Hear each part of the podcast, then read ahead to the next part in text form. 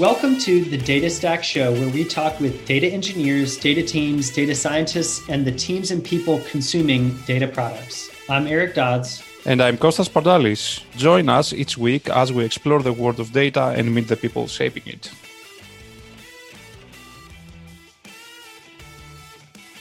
Okay, Steph from Avo is our guest today. And the question that I want to ask her is which this won't surprise our listeners who've been around for a while, but is about her background. She studied mathematics, did work in bioinformatics, and then went from bioinformatics into consumer mobile. And whenever I see sort of a, a progression like that, where there's a significant sort of change in you know the industry or business that you work in it's just always fascinating to me how that happens. So that's what I'm. That's my. That's my main question. I want, among many others, but that's the main one. How about you, Kostas? I'm really interested to learn from her about data quality. She has an amazing background, and actually, she started like super early trying to solve these problems. And this journey also ended up by building like Avo.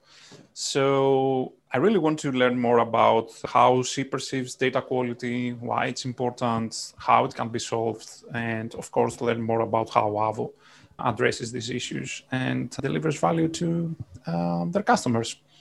So that's from my side. I think we are going to enjoy this conversation with Steph a lot. I agree. Well, let's let's go chat. All right, we have a guest I'm really excited about, Steph from Avo. Thank you for joining the show, Steph. Thank you for having me. Super excited to be here. Yes, yes. Well, so many things to talk about, but as our listeners know, I really love hearing about people's backgrounds and stories and what they did before they ended up doing what they're doing today. And your background is fascinating. So you studied mathematics. I'd love to hear about, you know, hear about that journey. And you did bioinformatics and then you jumped into consumer mobile. And so I'm just fascinated to hear how did you go mathematics to bioinformatics makes more sense, but bioinformatics to consumer mobile seems like a crazy jump. And I just would love to hear that story. yeah. Well, thanks for highlighting it. I guess maybe one interesting aspect that might explain it a little bit I I didn't only study mathematics. I actually did a double, and I I studied philosophy as well, which makes me extremely curious about people and helping helping other people answer questions and also just ask good questions. So you know that might explain a little bit about sure. or yeah like how i moved into also being curious about just user experiences and, and people how they experience games and things like that but well, another aspect as well that I just highlighted recently in another interview, I I moved I moved around a lot as a kid. I had very young parents, and I actually had moved around 30 times before I finished high school. Wow. And that also I think makes me extremely curious about people. So mm. I, I I love asking questions. I'm extremely curious. I think people uh, describe me that way. Um, what, one question I just have to ask. So, mathematics and philosophy, you would generally think about those as completely separate, but since you were studying both at the same time, were there any commonalities that stuck out to you in the two different disciplines? Yeah, I love that you brought that up because, yes, absolutely. They are surprisingly similar. I feel like the world is sort of split into two groups the people who think it's obvious that you would study those two together, and then the people who think it's like, well, that's hmm. really weird. and then, and then when you dig a little bit into it, both of them are very, I guess, logic oriented. Mathematics is rigorously logic oriented and has language to describe everything while and trains you up and really you know being logical and deducing logic and and you know finding the truth and philosophy does the same except it doesn't uh, does it via you know written language and you are trained into taking texts of very complex words and vague statements and translating them into what are the things that are the actual assumptions behind this and is it true and what are the first principles mm. behind it and so I thoroughly enjoyed both, but obviously also philosophy stretches a little bit into, you know, ethics and and sort of thinking a little bit more about people and behavior and society and how we should build our society. And so mm. um, I, I, really enjoyed that part of philosophy as well. Sure. Absolutely. Yeah, it is. It is interesting now that you say it that way, and we can move on because I don't want to spend the entire time on this because I know we, we have could. to talk. We, I know I could too, but we have to talk about data because we named the show the Data Stack Show. So we're, it's a it's a legal requirement. But it is interesting the concept of sort of having tools and mechanisms that you leverage in order to understand something or find a solution to something. And that's the same with philosophy and mathematics. Absolutely. Absolutely. It's just extremely oriented towards sitting for long times and thinking about very short statements and digging into them and like figuring out what the hell is true behind them. So, mm, yeah, I love that.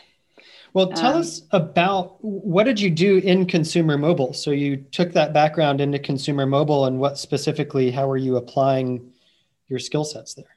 Yeah, yeah, yeah, exactly. I'll, I'll go through them, jump through from so I went from university to, well, first I traveled around Australia for half a year, which was amazing. And then I came back home and uh, to Iceland. I'm from Iceland and applied for a couple of the sort of industry, which would probably be called, called startups, but to me were like just huge corporate organizations. And one of them was a DNA analysis company, I guess, called Decode Genetics, where I had the opportunity to learn from amazing statisticians, world class statisticians that have released, you know, fundamental, you know, discoveries in statistics and imputation regarding how you calculate people's DNA based on sample data or based on their familial information and things like that. So in in that role, I, I did a lot of distributed computing, setting up, you know, all sorts of calculations and merging data sets again. And but I also worked with the people over there that were like doctors and biologists, and they were trying to, you know, their their their perspective was, you know, I'm I'm I'm curious about the mechanics of physical trait of a human and then it was my job to bring in the information about like how could maybe the dna statistics and the data about their DNA have actually impacted that physical trait. So I was correlating physical traits with DNA mutations, and that was really awesome. fun. Yeah, I love that. And so I was one of the few people in Iceland at that point in time that had really worked with huge data sets for reals and not just you know what you study in school or like you know i don't know you, because you, you you can train yourself in in you know writing software and working with big data sets, but nothing really compares to actually, you know, having to go through the pain of fixing it in, in reality. Oh, sure. So, There's such a big difference between stubbed out data for, you know, sort of learning and exercises and like real world data. It's right. totally different exactly. game it's totally yeah absolutely. And that jump was really educational for me. And i had sort of uh, started studying then bioinformatics after this job and was actually had gotten offered a position doing phd also in statistics slash bioinformatics in um, Oxford and also in Berkeley, which was really exciting. I, I, was excited to move to California as well. And then this mobile game called QuizUp blew up all of a sudden and reached 1 million users in its first week, which was the fastest growing app in the App Store at the time. And the founders were Icelandic, and I had some friends that were working in the company. And I was like, I can do a PhD whenever, but when will I have the opportunity to work with these really super fun mm. people and building up a data team and like learning so many things about these people that are playing the game? And I can build like a recommendation algorithm for what quizzes you should play if you liked Harry Potter and, and things like that. So I got super excited about being joining that team as a founding analyst that was sort of the shift basically. So it was just like the icelandic community type of thing it's a small society and just for example our the the, the coach of the national soccer team in in soccer he is also a dentist. Really? Yeah, everyone does everything in Iceland, so that's I love that. So that that was the switch, and that was sort of the backstory behind me joining this company, QuizUp, and we that this was 2013, and so that was super early product analytics. Like I don't think that the term even existed at that mm. point. And just a couple of developers had thrown to, thrown together analytics events and using Mixpanel, if I remember correctly. And yeah, they were pretty early. Yeah, that's this was super early Mixpanel. This was like Mixpanel was still, you know, you know, we had a bunch of people that were just placing like powered by Mixpanel on their website and mm. to get some free events. I don't think Amplitude even existed at the point at this point in time. Segment yeah. maybe like just launched their famous like uh, Hacker News point post where they released like a, a wrapper yeah. around all of your analytics SDKs. That was like the yeah, those are that was like the genesis that time period. Exactly. So when you were googling stuff, what like when I there was I was just like, what is retention? You say what what what what does that mean?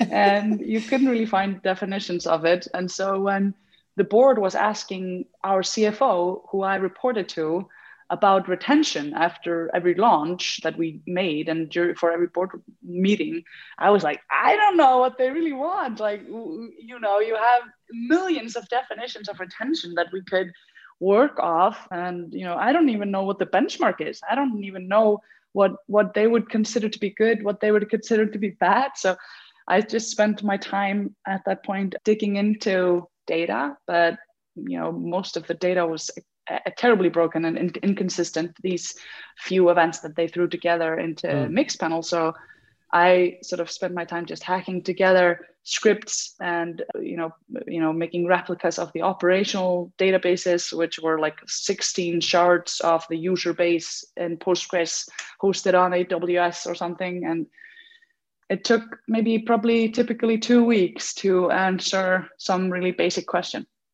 obviously that was not acceptable. So we ended up fixing that problem by by basically throwing people at the problem. I started scaling up the data team hiring more people so more people could be answering questions like these.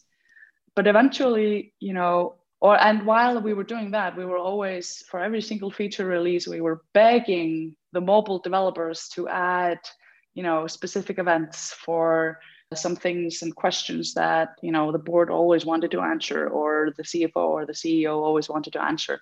And it was so interesting the dynamics because we were in the position to have to report on these things but we had absolutely no control over what data existed. Absolutely no control over that. But in some way it was still our fault if we couldn't answer the questions which is a, a bit of a tricky situation to be in. Sure. So that was sort of the, the birth of my sort of you know how how how i evolved this role which was really amazing and a great opportunity to be head of data science for this company uh, because it was i guess a twofold role. I got the opportunity to really build the data culture which is sort of you know getting people curious to use data to answer questions and and go beyond their their gut feeling I say beyond because I know that gut feeling is extremely important in making product decisions, and sort of you have to have some insights mm. and sort of an understanding of the, the customers and the users. But you know, it's really important to be able to back it up with data, and it also just makes the buy-in from anyone on the company just stronger if you're able to do mm. that. So just getting people curious to do that and basically doing some internal marketing on like, you know, hey, here are some cool things we know now because of data. What could you know? And you know, having having regular meetings with with everyone on the, you know, on, on in all of the different departments in the company, trying to figure out what their needs were, trying to just like lobby, lobby for people using data. And that was really fun. So building up the data culture.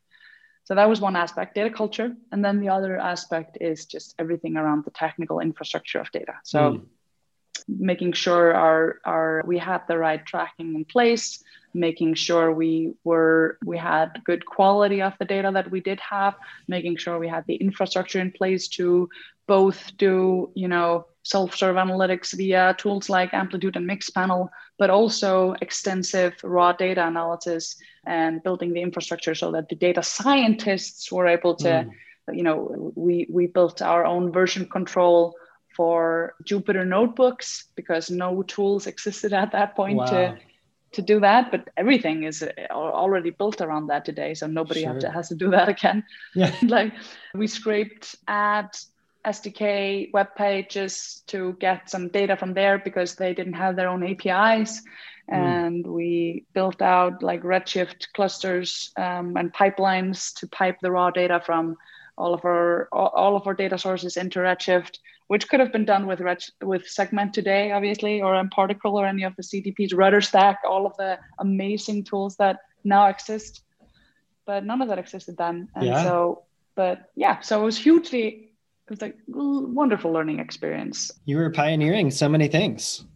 It was fun, certainly. I yeah. learned a million things. So well, I'm interested. So uh, one more question. I've been I have been very selfish with the time here, and I know Kostas has so many questions to ask, and we want to hear about Avo.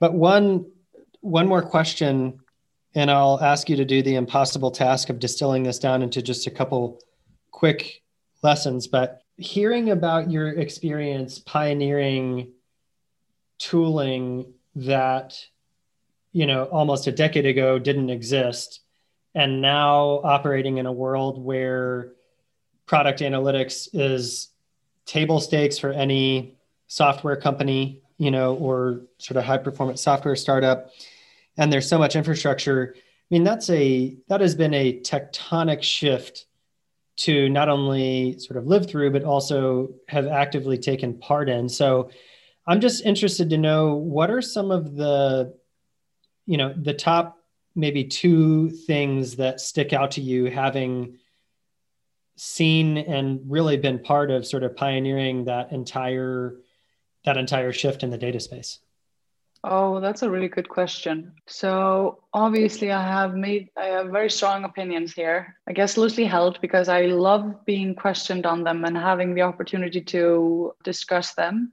because I I know that that I'm I'm I there are just so many people that have amazing experiences and and just like if anyone is listening that has anything amazing to add to what I'm about to say, I would really love to hear that. So reach out to me at via Twitter or like my email or whatever. But I think there are probably two things that probably two things that are counterintuitive to anyone who is working in product analytics and is sort of fresh in product analytics and was very counterintuitive to me also when I started. And that is this on, on one hand, I would say that less is more is that that is a sort of like a mm. counterintuitive thing and that's also a very debated point of view i would say in data but from my perspective it's more important to choose fundamental parts of your sort of of the customer experience and understand mm. those those points very well rather than having like vague understandings of like you know a, I guess like a, a wider wider set of data. This is one of the things that I think matters a lot, and I, there are multiple reasons behind it, and I can I can definitely go deeper into them, and I would love to actually, but less is more. It's a counterintuitive one, and I think then the other one that I that I really fight for and and I'm very passionate about it myself is and I have had the opportunity to see through in QuizUp and then as a consultant after QuizUp working with a few companies around the world and like just advising them what they should do next. And then obviously with our customers at Avo. And that is, I have a deep passion for bringing data producers closer to data consumers. And when I say data producers in this context, of course, you know, I'm I'm mostly thinking about customer experiences. And so that is often coined as product analytics.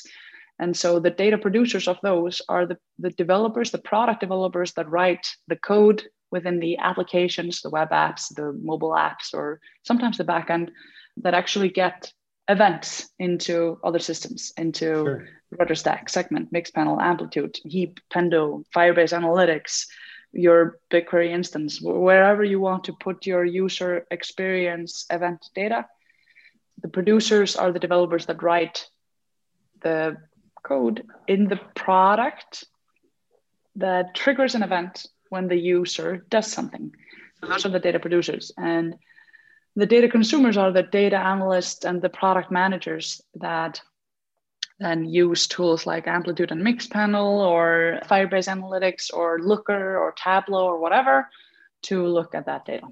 And what I saw happening in QuizUp, for example, is the data producers and the data consumers were entirely separated. And I was mm. just sharing this in the, the story just before, which is I reported to the CFO and the CEO and the board of the, the board of directors, and I made reports for them. And their expectations was that I would be able to answer behavioral questions, but the product team had no obligation to sort of let me know when they were about to release something or or you know ask me for their for for input or feedback on how they should instrument some data or make sure the data existed and that meant that when I was asked for information, I had just no no way of ans- answering answering those questions.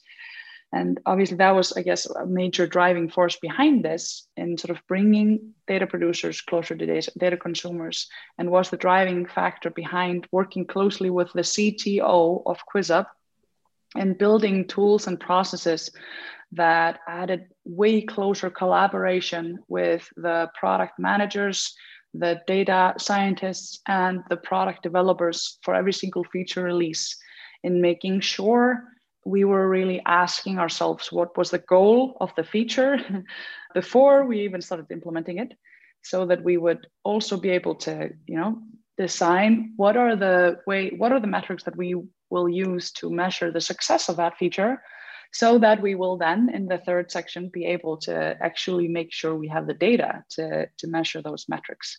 And my sort of, so, you know, when we started that process, the, we had maybe one or two developers in the company that opened charts at some points in their sort of software development life, life cycle opened up, you know, Amplitude or Mixpanel and, and asked some questions.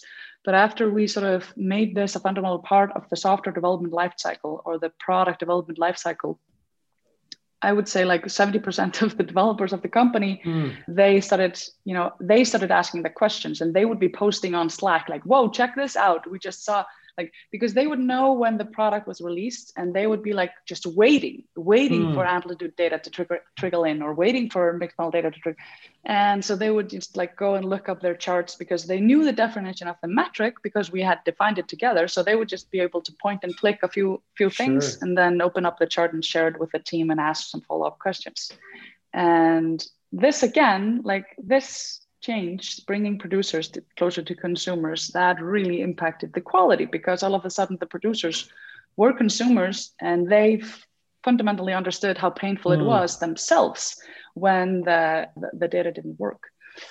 Yeah, and it actually ties a little bit into the other sort of the other less is more angle as well, which is you know if you think about data and from this perspective that you you plan it as a part of your product release cycle you realize that it's never a good strategy to decide to track everything type of thing mm. because you know just like when you're releasing products you just have to say no to things. It's really important to focus because you won't be able to do everything well if you try to do everything. You will be able to do a lot of things really badly. And it's way better to, to measure a single thing really well and then have the opportunity to ask some follow-up questions rather than having you know bad answers to a bunch of questions Love it. I could talk about both of those points all day, but I have to hand it over to Kostas because I've been monopolizing the conversation. Thank you, Kostas. yeah, take it away. It's okay. it's okay. I mean, you had an amazing conversation so far, so I really enjoyed listening to what you were saying, both of you. Maybe we should arrange another recording where each one of us can impersonates a philosopher or something and have a discussion in this way. Yeah, yeah, let's do that. I mean, let's make a recording with Gödel, Russell, Wittgenstein, like this kind of person. I think it, it, it, would be great. I do have to say, hearing a mathematician and philosopher say that your gut instinct is really important, I thought that was really cool. All right, I'm officially done now. I love that. Yeah, thank you, Eric. All right, I'm going to ask, uh, I'd like actually to start, Steph, by giving us a bit of more background around the company itself, Avo. I mean, we talked a lot about what happened early in your career and what made you to do the things you are doing today. But it would be great to learn a little bit more about the company itself. So, can you share some more information about the company? Happy to, yes. Well, I've given sort of sort of a backstory, but basically, you know, the the tooling that we built at QuizUp, the tooling that me as head of data science and the CTO, who was at that point sort of his background was in mobile development, his complaints were from the developers who hated how frustrating it was to and time consuming and like inefficient it was to implement analytics events, and particularly how often it failed and how often I would have to go back to them and be like, ah, excuse me, I'm sorry, you did this all wrong, and now I can't answer my questions. and that was just so frustrating, and it was frustrating for everyone, obviously, because like nobody, nobody likes. I mean, they they they don't want to spend a lot of time on this, but they also don't want to disappoint. Like nobody wants to do that. Nobody wants to deliver something that you know is then in the end just useless and obviously the board and the ceo and the cfo they wanted us to be able to answer questions so we you know being two very passionate people me and the cto we worked really closely together in building tools that automated a bunch of this stuff we built a central source of documentation for the the schemas basically that had event descriptions and the types of the properties and all that stuff. And then we built like code generators so that it would just be super easy for Android and iOS developers to just, you know, implement analytics events without having to think too much about it. All of the processes that we also built around this design part, the data design part, we called it purpose meetings at QuizUp was this thing about you know setting goals and then deciding the metrics and then designing the events based on that. This originally was so that you know data scientists would be involved in this process from start to finish, and we would propose the event structures based on the needs of the data consumers. In the end, though, as the data producers became closer to the data consumers, we just saw this really clear shift where you know, you know, it was just about aligning on goals and maybe deciding together on the metrics. But in the end, everyone just was self-serve designing the data. So the developers were designing the event structures based on, you know, the code base and the data, you know, like how the the the data sort of best practices that we had in place at QuizUp, the naming conventions that we had, all those things. So eventually, sort of what we, I would like to say is, you know, we transitioned from a centralized analyst, you know, I was the person that answered the questions, to an attempt to have self-serve analytics where, you know, we wanted everyone to answer questions. But that was super throttled by lack of data literacy and lack of data quality. And so, as we built out these processes of ensuring data literacy even before the, the feature was out, and then the tools to ensure the data quality before the feature was out, we basically also built like we built we empowered our self-serve analytics by building the tools and processes for self-serve analytics governance and that is something that then you know i started taking for granted but fast forward a couple of years later i quizup had been acquired and i had started a company with a couple of friends and it was only about five months into that company where we actually shipped a product update that was based on incorrect data. And it was just like a punch in my gut. And I was like, oh my God, I'm back to back to like five years ago or whatever. And I will never be able to work in digital products because it's always gonna suck. And and I had this realization moment where, oh my God, you know, all the tools that we built at QuizUp, what are we going to do without them? And you know, we're we're trying to take this product to market, and it doesn't make sense for us to spend time on building those tools again. I can't believe it. And that's what I started sort of thinking with some of my colleagues from the industry, people from Spotify and Twitch and Airbnb. Turned out that we were super early at QuizUp in building these tools. We were building them in 2014, while like Spotify built a compatible thing in 2016. And I was like, what? I can't believe that. That's super cool. And that was sort of a trigger for us to really build Avo and start sort of bringing these solutions to the, the, the general business, the general digital product. And so that's the backstory. But the the sort of what Avo does today is Avo is analytics governance as a service. We are here to pay down the analytics debt of Silicon Valley, which is like that's there's a lot of debt going on, and we're here to really optimize this release process for the analytics workflow. And we're bringing data producers and data consumers t- together with our product managers and developers and data scientists collaborate to plan and to validate and to implement their analytics for every single feature release. And it fits entirely with the sort of the Git product release workflow. We sort of were the the like the pioneers for building a branch workflow for your tracking plan which you know typically a lot of schema management tools have had versions semantic versionings for for your tracking plans or for your schemas. But that's something that's like scary if you're not a data engineer basically. And our our one of our earliest learnings was you know we really need to support the data consumers well and they're not necessarily data engineers. They can be product managers that you know effectively only understand what their goal is with the feature but don't have a deep understanding in event structures and good event structures or semantic versioning and so this is this is our mission analytics governance as a service bringing self-serve analytics governance to empower really that shift to self-serve analytics which is a fundamental piece for companies to succeed today, I would say. Absolutely, I totally agree with that. Can you also tell us a little bit about, I mean, when the company was started, when you launched the first version uh, of the product, like your experience with the early traction, your experience with fundraising in this space? Uh, I think that would be amazing, like for uh, people to hear about.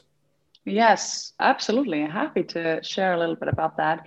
We we are very customer centric as a group of people so we care deeply about our customers we like i was talking about earlier like we we have strong opinions in what we're doing. However it's really important for us to confirm that with by talking to our customers and, and looking at the data for how how how they succeed.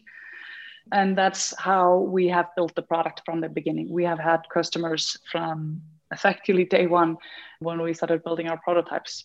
We we also got into YC. So we are a Y Combinator company. And that was because Gustaf Alströmer, who used to, or was, I think, the, the one of the early growth persons, I guess, in Silicon Valley. He was a growth lead or a growth product manager or product manager for growth. there are all of these variations of the growth titles at Airbnb. So he, you know, did like was a fundamental piece in the in the growth strategy for Airbnb and he experienced this problem immensely. So when we did our Y Combinator interview, he was like, oh, "I've had that problem," and so we did Y Combinator, which was, of course, an amazing adventure. And following that, we raised a funding round in Silicon Valley. Before that, we had also taken in some funding from Icelandic venture capitalists, but also angels that sort of supported us also because we're uh, you know we're, it was a team that had a lot of uh, I guess um, I'm lucky to be have been working with a great team in QuizUp obviously and so that was a reputation that we had built also in in in Iceland. And so, even though this was a very pioneering idea at the time, and nobody was talking about this, uh, when we started doing this nobody was talking about it. And so but they sort of you know they they they funded the team you know they they they believed that we were a team that would be able to ship stuff and build stuff. And so that's exciting because turns out they were right. Yay. And then after y combinator we uh, raised around also from a company or a, or a fund called heavybit. They are an accelerator and a fund for developer tools they were founded by James Lindenbaum, among other fantastic people, who was the founder of Heroku. And James's perspective on developer tooling has really helped a lot of fantastic developer tools go to market. For example, Circle CI, Stripe, just endless. go check them out, heavybit.com. Fantastic group of people that have been really helpful. And then GGV Capital, fantastic partners there as well. They've funded giants as well, such as Slack and our partner there, Glenn Solomon and Oren Yunger. They are they've just been immensely helpful as well, and the entire GGV Capital team as well. And I think they're they're also very passionate about sort of both developer tooling and the data space. And so that was sort of the their drive. They also work pretty closely with the HeavyBit team often. So I guess there was sort of a hand in hand type of thing. And we're lucky to be working with these world class backers of like, you know, developer tooling and, and in the data space that have huge experiences in both sort of like uh, developer adoption and enterprise sales. And so I, you know, I, I have them in my inbox all the time and I'm able to ask them for advice. So I'm, I'm really fortunate and lucky about that. Yeah, that's amazing. And I understand how you feel about feeling like fortunate, but I'm pretty sure that all these people uh, got involved also because of the team and the passion that you have about solving the problems. So the reason that they are around is also because of you. I mean, you personally and the rest of the team. So congrats for that. That says a lot about the quality of the team, the company, and the product. Thank you for that. That's those are kind words. Thank you. All right. So moving forward, let's uh, discuss a little bit more about the product, so our audience can uh, learn what Avo is about and how it works. And let's start by what's the value that someone gets from Avo today. I know you have touched this previously in the questions uh, that both Eric and me asked but uh, yeah let's try to make it like a little bit more more concrete uh, about the value proposition that avo has as product yeah thank you so ultimately we see a lot of our customers talk about how much developer time they save. Obviously they save a lot of data quality or like just they rescue their data quality and they start paying down their analytics debt i i i would say. And that's the path for for example companies like rappi which is a huge latin american company that is like a doordash and a, a lyft slash uber um, slash Instacart, all of those combined, basically just delivering whatever you need as a service. And obviously that exploded in sort of COVID and, and March, April. And that is effectively sort of around the time when they reached out to us. Uh, and they had been trying to audit their data for months they were they had been working on that. The, the bi team had been trying to sort of catch up on even just understanding what was currently wrong with their analytics before they wanted to then even also to try to try to fix it. At the same time the developers were just tearing their hair out because of the inefficiency of inefficiencies of implementing these analytics. So their journey was they installed inspector which is our sort of data observability product. You uh, install the inspector sdk to inspect and, and observe your current state of tracking ongoing. And that's how you get sort of your you get a you get a snapshot of your your analytics debt there and are able to fully prioritize what is wrong with it today so that you can or so you can prioritize what to fix like prioritize the, the top things that you really need to work like three four five events that you really want to make sure are okay. And then you can just like gradually step by step pay down your analytics debt so that that's their first step and then they team by team adopt the avo workflow as we call it. So the avo workflow involves all of these stakeholders that i've talked about. The product manager comes into avo opens up a branch to plan the analytics alongside a feature release. The data scientist um, and the engineer they sort of give it a review request some changes potentially. The engineer from the perspective of like yes i can implement this analytics event in this format. And the the the, the data scientist comes brings in sort of like the bird's eye overview of the the company analytics and it's like yeah the, these analytic structures make sense in comparison with the rest of the company. Great let's move on. Once that's been approved, that's the third step where the developer pulls generated code. We generate type safe analytics functions we call them Avo functions, where you can implement using, you know, Avo dot, you know, item added to cart or whatever. Instead of calling a generic analytics SDK, where you have to pass in a string for the name of the event and then a huge object blob with like a name of properties and a bunch of property values. Instead of doing all of that, you just call a type safe Avo function that you generated using your Avo CLI based on the tracking plan, which is all defined in a user-friendly UI by the PM and the data person. And that's the third step. And then the fourth step is, you know, the developer, you know, treats the build just like they would for any other build. They just go through their product before they release the build, before they sort of release the feature update. And then they use the in-app Avo debuggers where you have like a bubble that shows you when you're triggering the analytics event. So you can confirm the timing is consistent across all of the platforms. You can confirm the data structures are exactly as you intended for them to be. The PMs and the analysts also love the in-app debuggers and they use them even, you know, outside of the regular feature release process because they can really get a full understanding of like what what really is being tracked in the product. And so after that sort of is, is sort of quickly checked off, the branch basically gets merged, the Avo branch. And that happens just at the same time as you bra- merge your Git branch. And your tracking plan update get out, gets automatically published into whichever other source you need schemas in. So that could be your downstream, you know, your BigQuery table somewhere, or your your Redshift table, or your protofile or your amplitude govern or your segment protocols or your Mixpanel lexicon, just wherever you might need to manage your schema, you can then automatically publish that after that the branch has been sort of finally reviewed and implemented and just ready for production.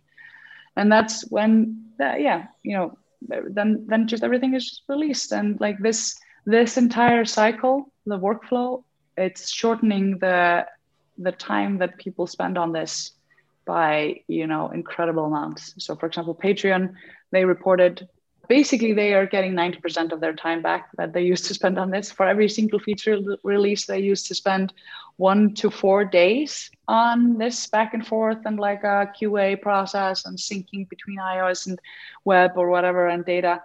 And now they consistently use maybe like 30 to 60 minutes on it. And so that's obviously a huge time yeah. saving yeah, that's amazing.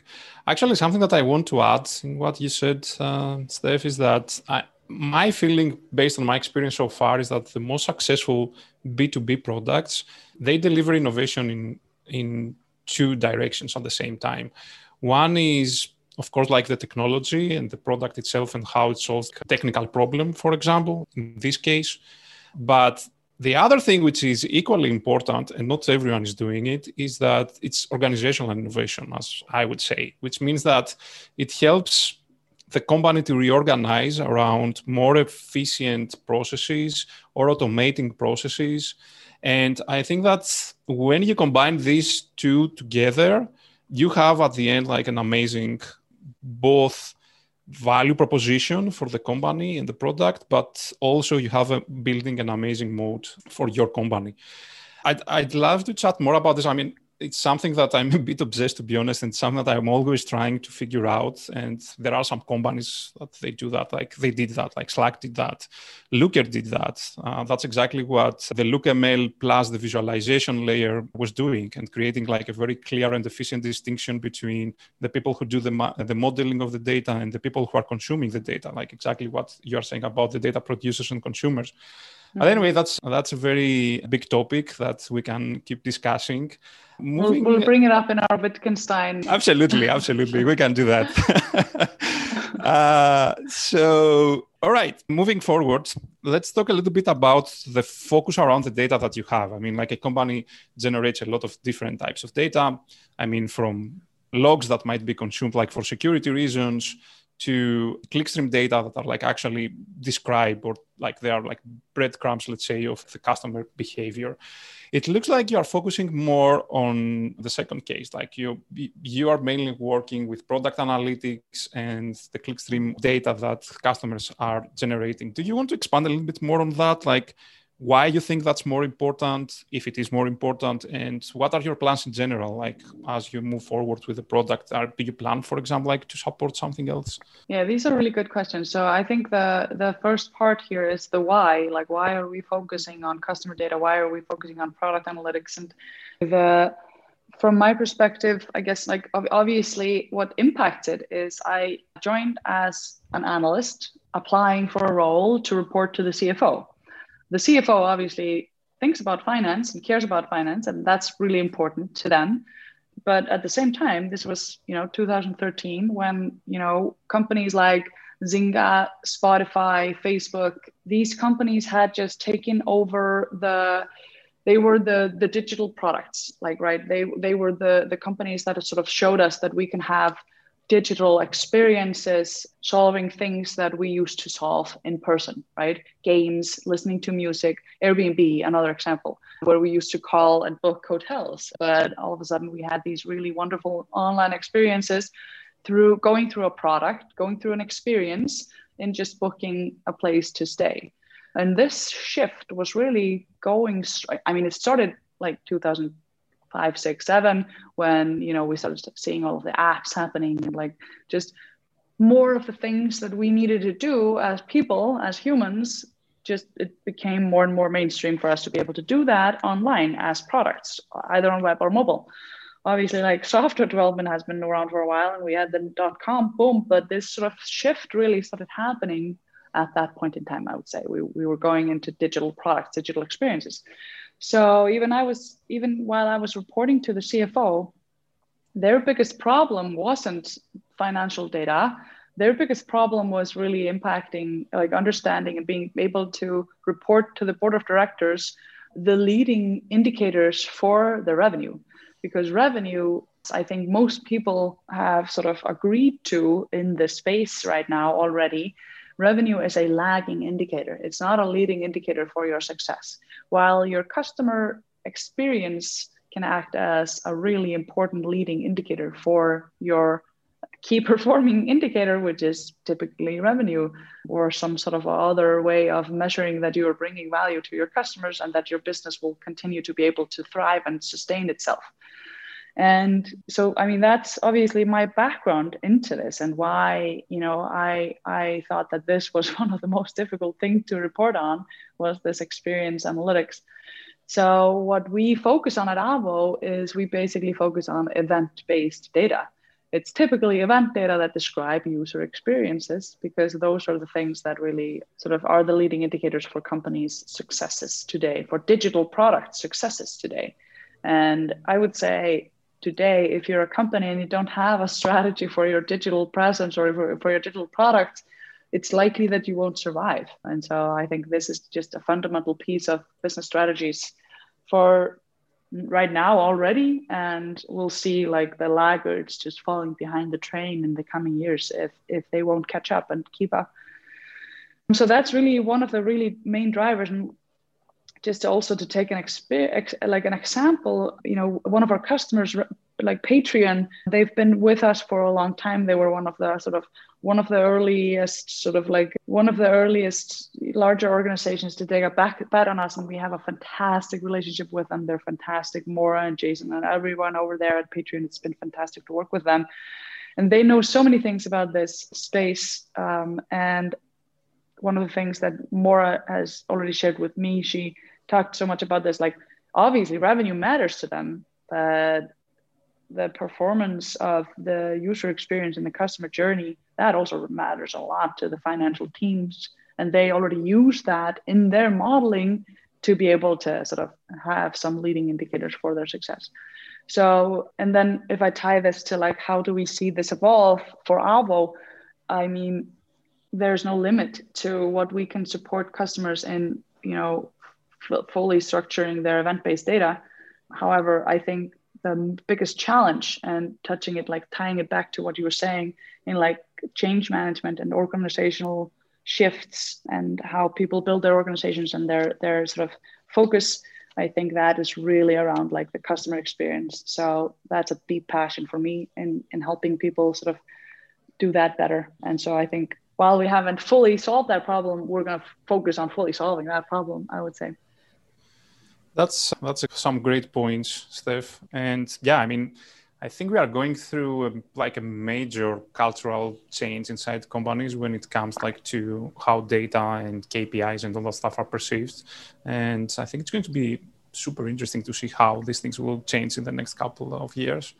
One last question from my side, then I'll hand it to Eric. You mentioned at the beginning that one of the lessons learned for you was that when it comes to data, less is more at the end. Can you expand a little bit more on that? Because I think it's going to be super interesting. Yes. So again, I think like what I mean by that. So I touched on it a little bit before with like when I was talking about, you know, how important it is to bring data producers and data consumers closer together and sort of bring this whole process really into the product development lifecycle. What the mistakes that I've seen people do all over, like again and again and again, is when they decide to track everything, quote unquote. And you know, this mandate can come from like it can come from the developer that is just building the product and they have a mandate to add some analytics for it. And so they're like, yeah, let's just track everything. It can also be something from like a, a data person or or or a CFO type of person that really just doesn't understand or or isn't haven't they haven't just taken the time to think through what are the fundamental steps in the journey that we really need to understand the friction point for. So they give this mandate to track everything. And this is just the worst trap that I that I see people go through. Again because of the same reasons why we can't just build everything right? So building everything building you know building good products means focus. It means saying no to things. It's difficult to say no to things but we really need to do it because if we don't we will either never ship anything uh, because it just takes so long and we'll never have everything, anything ready or we will just do a lot of things really badly right? Uh, they just won't work and they won't have a delightful experience. And you know you know what it is today in building product is like delightful experiences are the fundamental piece in you succeeding in bringing your product to market. So the same thing really applies to data. Like if you just try to track everything you won't have time to do it. And you just won't. You won't. There's no such thing as tracking everything. And instead what you'll end up with is like You'll track random the random things that you were able to squeeze in before you had to re- press the release button. And that's really bad because then you definitely, or it's highly unlikely that you have the most important things tracked if you go that route. It's really highly unlikely. And obviously, here I'm talking about sort of custom tracking. I'm talking about manually adding events. And that brings me a little bit into the subject of like the auto tracking. And I know RudderStack supports auto tracking. And we have some fantastic products that do a lot of auto tracking, like Pendo and Heap and RudderStack and Full Fullstory, a bunch of auto tracking products. The challenge behind this, like I often put, like I often sometimes, uh, sometimes at least, I recommend to like PMs or, or, or people who just don't have time yet to think about their data. I'm like, yeah, sure, go ahead, install this. Like that's it, it it, it might give you some insights and it's like a safety net. I, I understand that you'd rather have something than having nothing. However, it really just postpones the problem of really thinking through what is the information that you need to answer. It postpone it so that you will have to be digging through a lot of noisy data after the fact and it's really difficult for non experts or even just like non developers to understand what data they are looking at because typically the, the data points are sort of like they, they're named after some IDs that the, the auto tracker found through the DOM. And it's just, it's a, it's a lot of work to figure out what this means. And even if you do, it's not even guaranteed that you have the tracking that you need because good analytics events, they typically have event properties and segmentations in place that you won't have automatically. And that's that's that thing like the designing good data structures. And so even if you you know go through the auto tracking process and you have your like safety net it's just it's going to be difficult to sift through it. It's like looking for a needle in a haystack. Certainly not the way to go if you want to build your self-serve analytics and, and sort of increase the company's trust in data and sort of their their their their trust in themselves to be able to go into a, a point and click UI and just like figure out what they want to enter. And also, it's not even a guarantee. It's not even a safety net. It's not even a guarantee that you will have the information that you need. So these are my two hot takes, like um, tracking everything, the tracking everything perspective. So, and because this is really difficult to, to, to do, like tracking a lot and tracking everything is really difficult to do. My general recommendation is just start small. Like if you haven't started adding tracking yet, choose three events and stop there. Like just absolutely stop there. And I know you want to track everything, but just stop there because it's way better to to ship something and ship a small slice and be able to start building out that sort of like oh interesting oh that was fun it was fun how we were able to make a decision based on that rather than just like turning like tracking into accidentally for two sprints you didn't ship any tracking because you just decided to track too much and you didn't really have time to finish it. So that that's a little bit on the sort of less is more perspective. I have way many way, way way more thoughts on that as well but i think that sort of captures a couple of the essences of that i think. Well unfortunately i think we're close to time but also i think we we definitely wouldn't have enough time if i asked more questions but i have many many more but we can save all of that for our philosophy role playing yeah. episode, yeah. our special philosophy role playing episode. I learned so much stuff, and I think the I just think our listeners will really appreciate the lessons that you have brought us on this episode based on your vast experience. It's just really helpful, and I think there are lessons that apply to companies or data professionals that are just starting out and really large organizations. And I just always appreciate wisdom that time tested wisdom that's that's sort of applicable to all of our listeners. So really, really appreciate you being on the show. Sounds like you're doing amazing things with Avo. So excited for you to continue there. And we'll we'll schedule a time to have you back on the show in the next three or six months. Thank you. Thank you for having me. It was super fun. I can't wait for our role, role play yes. okay. Thank you all.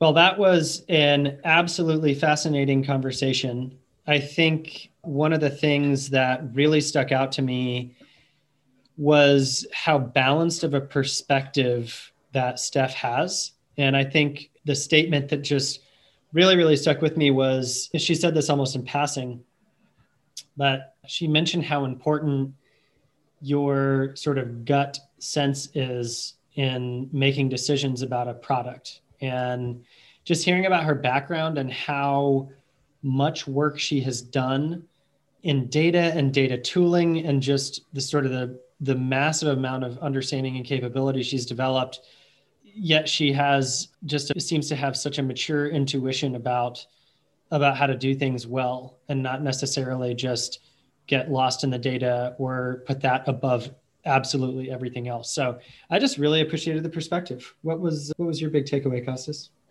Well, we should for sure need to do this role playing with philosophers role playing episode. That's going to be a lot of fun. Out of this, like what I I I keep from our conversation with with Steph is how important culture is when we are dealing with data. And as we said during uh, our conversation with her, I think we are at the beginning of a tectonic move or change. What is happening inside companies in terms of how they perceive data and their value. With a very good example that Steph gave about how growth is perceived, even from the CFOs, and how even the CFO's perception has changed and non-standard KPIs like retention and customer satisfaction is becoming like a leading KPI even for them. And yeah, I'm really looking forward to chat with her again in the next couple of months. Avo is growing really fast, and I'm pretty sure that like in a couple of months from now, we will have even more to learn from her and her team. I agree. Well, thanks again for joining us on the Data Stack Show. Be sure to subscribe on your favorite uh, podcast tool to get notified of new episodes every week. We have some really, really exciting shows coming up in the next few weeks that you'll want to make sure to listen to. Until next time, catch you later.